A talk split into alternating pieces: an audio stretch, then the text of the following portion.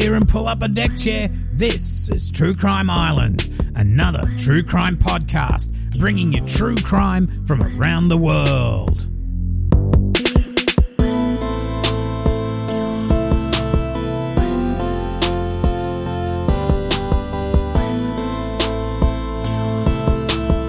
Hi, Islanders, how are you all? Okay, so this week we have a Black Widow case from Australia, one in which the failure to kill her de facto partner uncovers the murder of her previous one.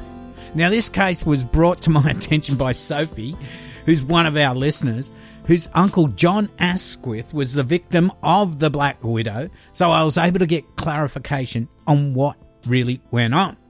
Okay, so references tonight are from The Age, the Sydney Morning Herald, ABC, Daily Mail, Women's Weekly, Court Records, and from John Asquith himself. Okay, let's get stuck into it. We go back to Monday, the 12th of April, 1993. It's Easter Monday to be exact, where 47 year old Patricia Byers and 52 year old John Victor Asquith are relaxing on her 24 foot luxury cabin cruiser, the Misty Blue, out on Moreton Bay, Queensland.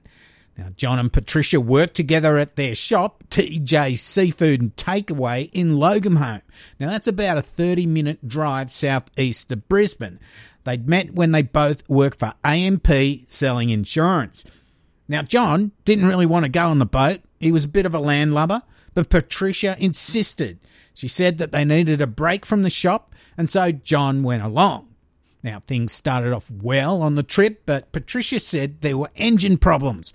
They anchored in shallow waters off Peel Island. Patricia checked the engine while John started the barbie. Now, John cooked steak and potatoes. They smoked cigars and they drank red wine. And then they made love. Now, John drifted off to sleep and he next recalled walking with a tingling feeling in his arms, legs, and back with blood coming from a wound to his forehead. Although seriously injured, he was able to move about.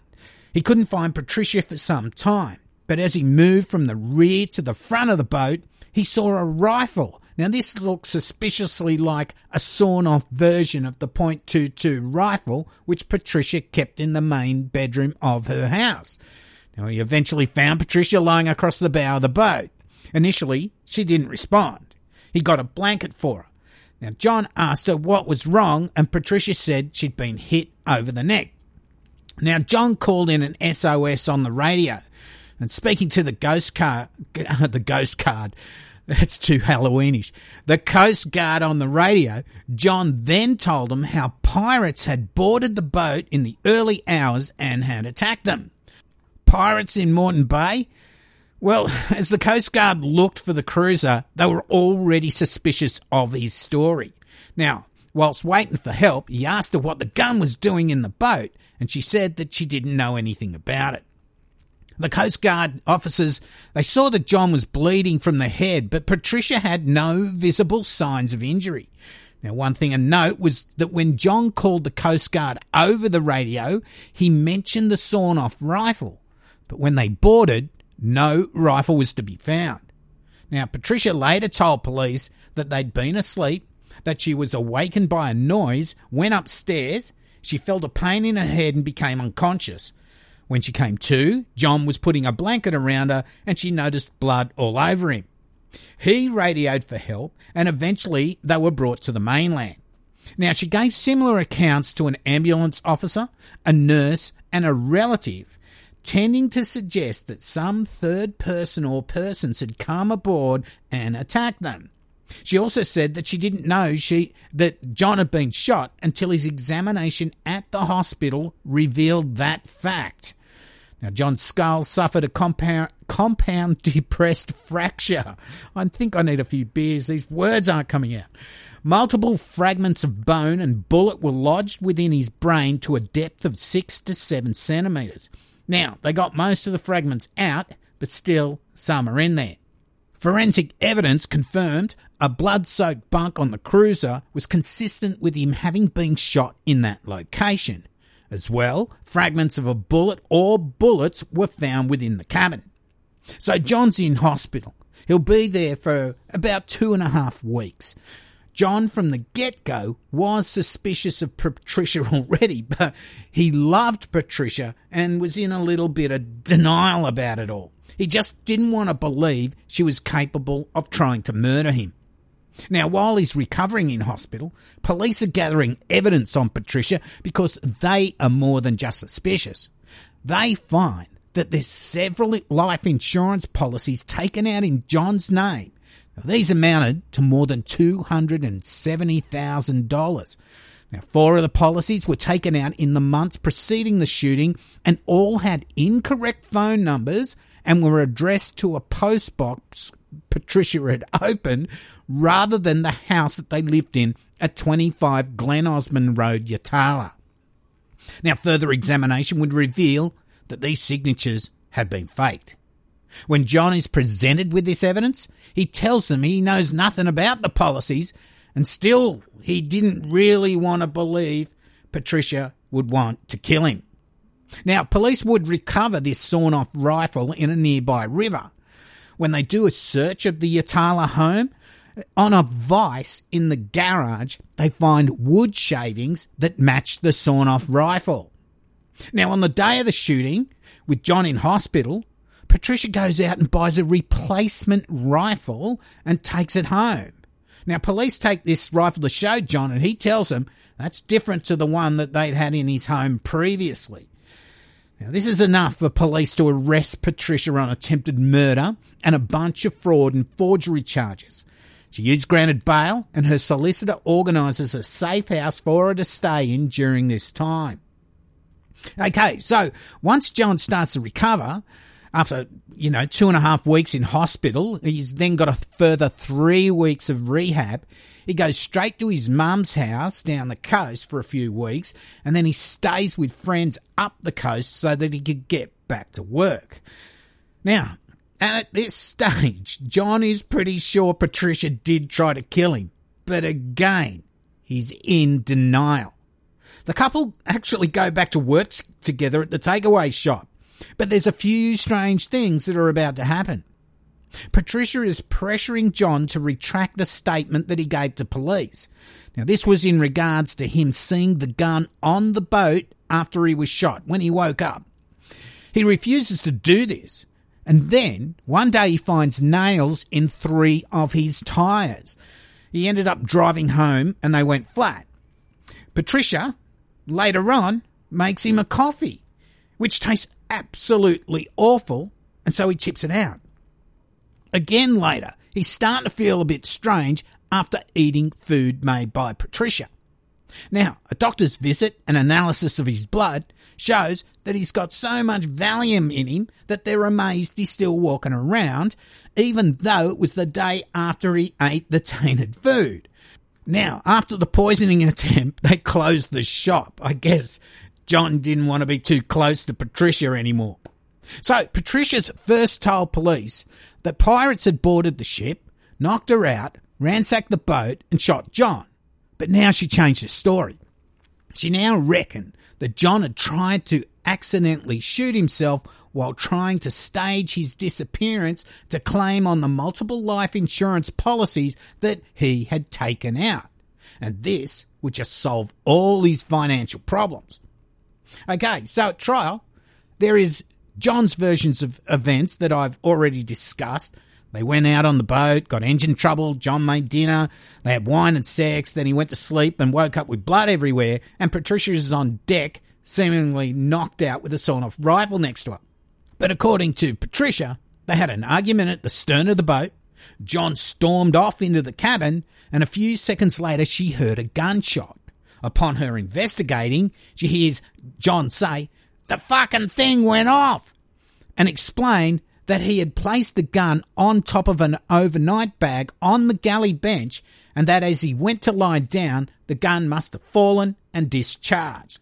She also maintained that they, at the time, were to stage John's disappearance to collect on several insurance policies in his name. Okay, so we've already mentioned the life insurance policies and how the addresses on those policies had been changed to a post office box that Patricia had set up. Also, the incorrect phone numbers had been supplied on these insurance proposals. Now, John had no idea about any of this. Now, Patricia corresponded through that address with the insurance agencies. Now, when one of the companies required additional evidence in relation to John's blood pressure, Patricia visited a doctor using the name Joan Asquith. She got examined and subsequently she altered the medical certificate from Joan to John Asquith before submitting it to the company. The last two policies were registered on the 12th of March and the 5th of April 1993. Now, that last one was just eight days prior to the shooting. Now, John, as I said, denied any knowledge of any of these policies prior to the shooting, which I guess would be expected as all of the signatures on the policies had been forged by who? Patricia. Now, Patricia admitted in court that her rifle was the one that caused the injury and that its barrel and stock had been sawn off prior to taking it on board. It and ammunition for it had been thrown overboard after the shooting, but Patricia said that John had done this. Now, on the same day as she returned to the mainland with John after he'd been shot and taken to hospital, but Patricia, as I said, purchased a replacement rifle and took it home. Now, this, she says, was done in order to answer any queries from people who knew that she kept a gun at the house pretty sus everything she's doing and nothing's starting that up. Now, some of you might be thinking, how did John survive after being shot in the head? Well, Patricia had loaded the wrong ammo in the rifle and that shattered as soon as she pulled the trigger. Now, this is the thing that saved John's life.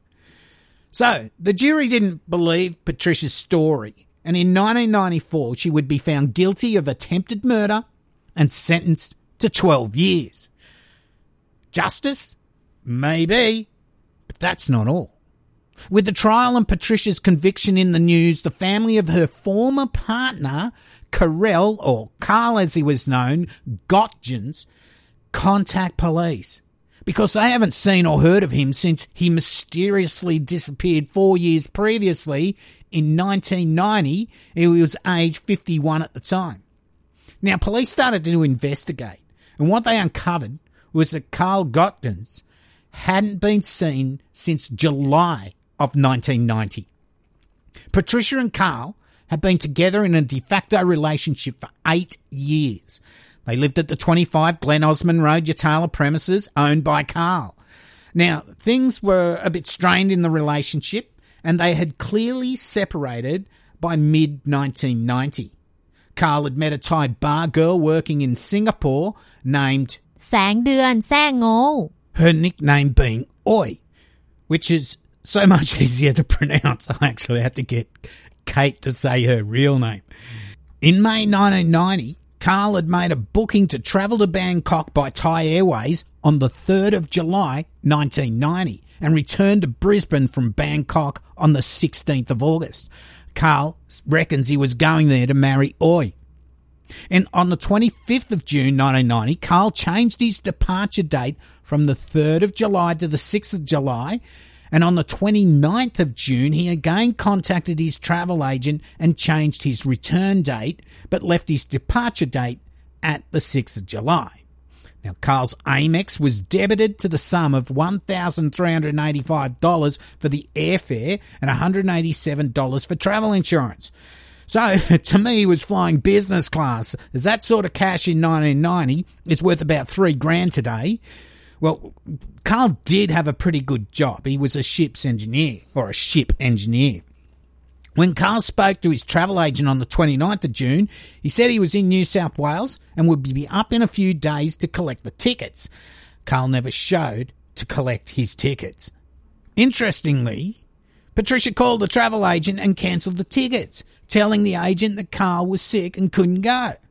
Now, Patricia was told that a refund would take a couple of weeks. Also, Oi was called by a woman with an Australian accent. Apparently, Oi was called while she was waiting for him at the airport. Anyway, she was told that Carl had been in an accident or had an accident and wasn't coming to Thailand to meet her. That's a bit of a bitchy move, calling her on the day that he was supposed to arrive, so she had to go to the airport. For nothing. But although Patricia was telling the travel agent and Carl's new romantic interest, Oi, that he was sick and couldn't travel, she was telling others that he'd left her and gone to Asia to marry some girl that he'd met. She told this story to a Jay Cole, an AMP insurance agent that Carl and Patricia were friends with. She told him this at his 50th birthday party. Now, this was held on the 28th of July, 1990. She attended this party with guess who? John Asquith. Yep, the same John Asquith that she ended up shooting in the head. Patricia told John at the party that Carl wouldn't marry her and that he'd gone to the Philippines or Singapore and had married another woman. Now, John was also told that Carl had only left with a suitcase of clothes and he'd also taken the double bed. She told Carl's sister, uh, a Mrs. Decker, in 1990 that Carl had gone to Asia and was going to ma- marry an Asian girl. Now, Carl had been married before and had two daughters. Philippa Grayburn was married to Carl and they divorced in June of 83. They did keep in contact, usually over the phone, but she hadn't heard from him since September 89. Carl's sister, uh, a Mrs. Decker, also hadn't heard from him since 1989. Now, Ella Salon, one of his daughters, that kept in touch with him every few months, she got a Christmas card from him in 89, but hadn't heard from him since, and called the Yatala property at the end of 1990, but was told by Patricia that her father was living on a boat somewhere in Southeast Asia and was very hard to contact. Now, as police started to try and zone in on the date that Carl was last seen or heard of, they found that on the 3rd of July, this is 1990, his co-worker, a Mr. Roberts, drove Carl from Yamba in New South Wales to Brisbane, taking him home to his house at Yatala. Now, Carl worked at the Lord Howe Shipping Company in Yamba. Now it's about a three hours drive home. Roberts was a marine superintendent employed by the shipping company, which also employed Carl. According to Roberts, Carl had been overpaid about $1,000 and it was agreed between the two of them that the amount would be deducted from his next pay. Now, Carl had vacation leave, of course, to go and fly to Thailand, and he was expected to return to work when he got back.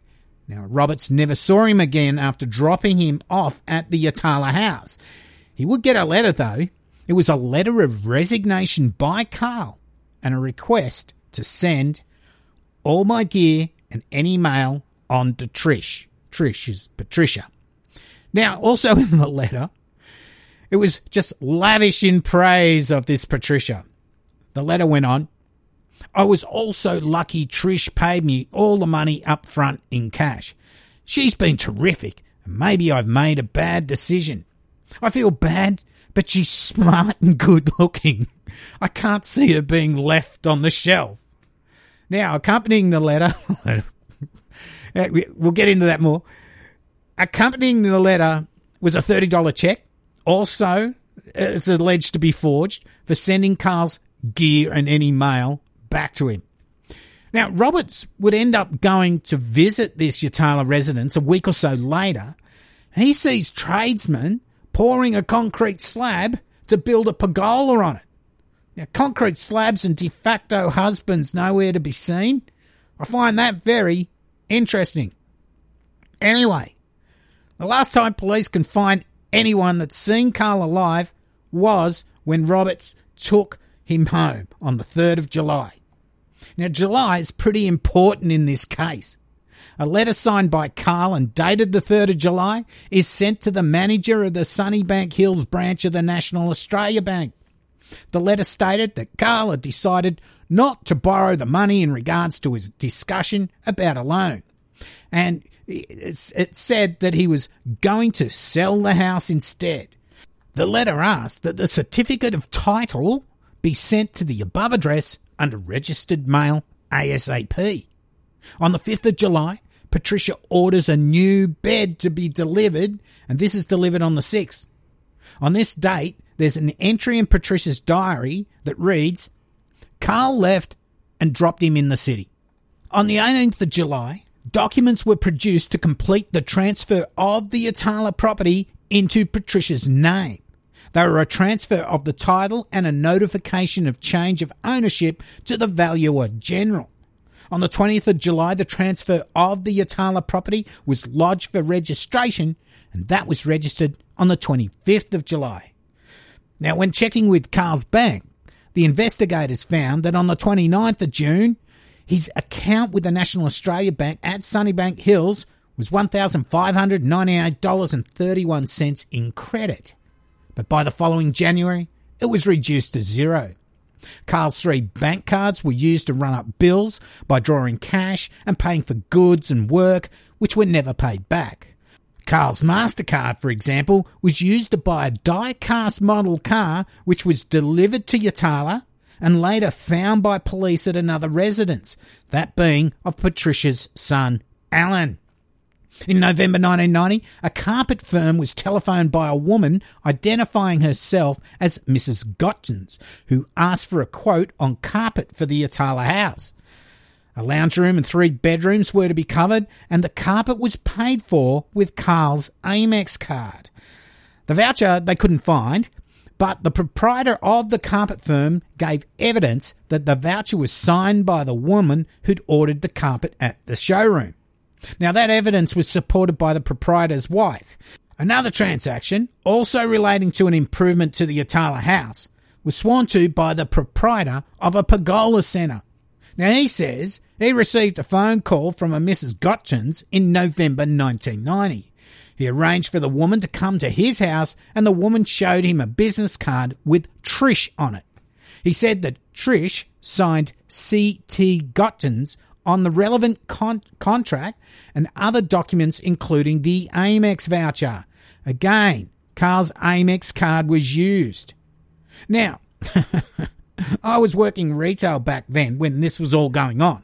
And I treated every credit card as potentially stolen. Now, that way, you check all the details, including the signature, right?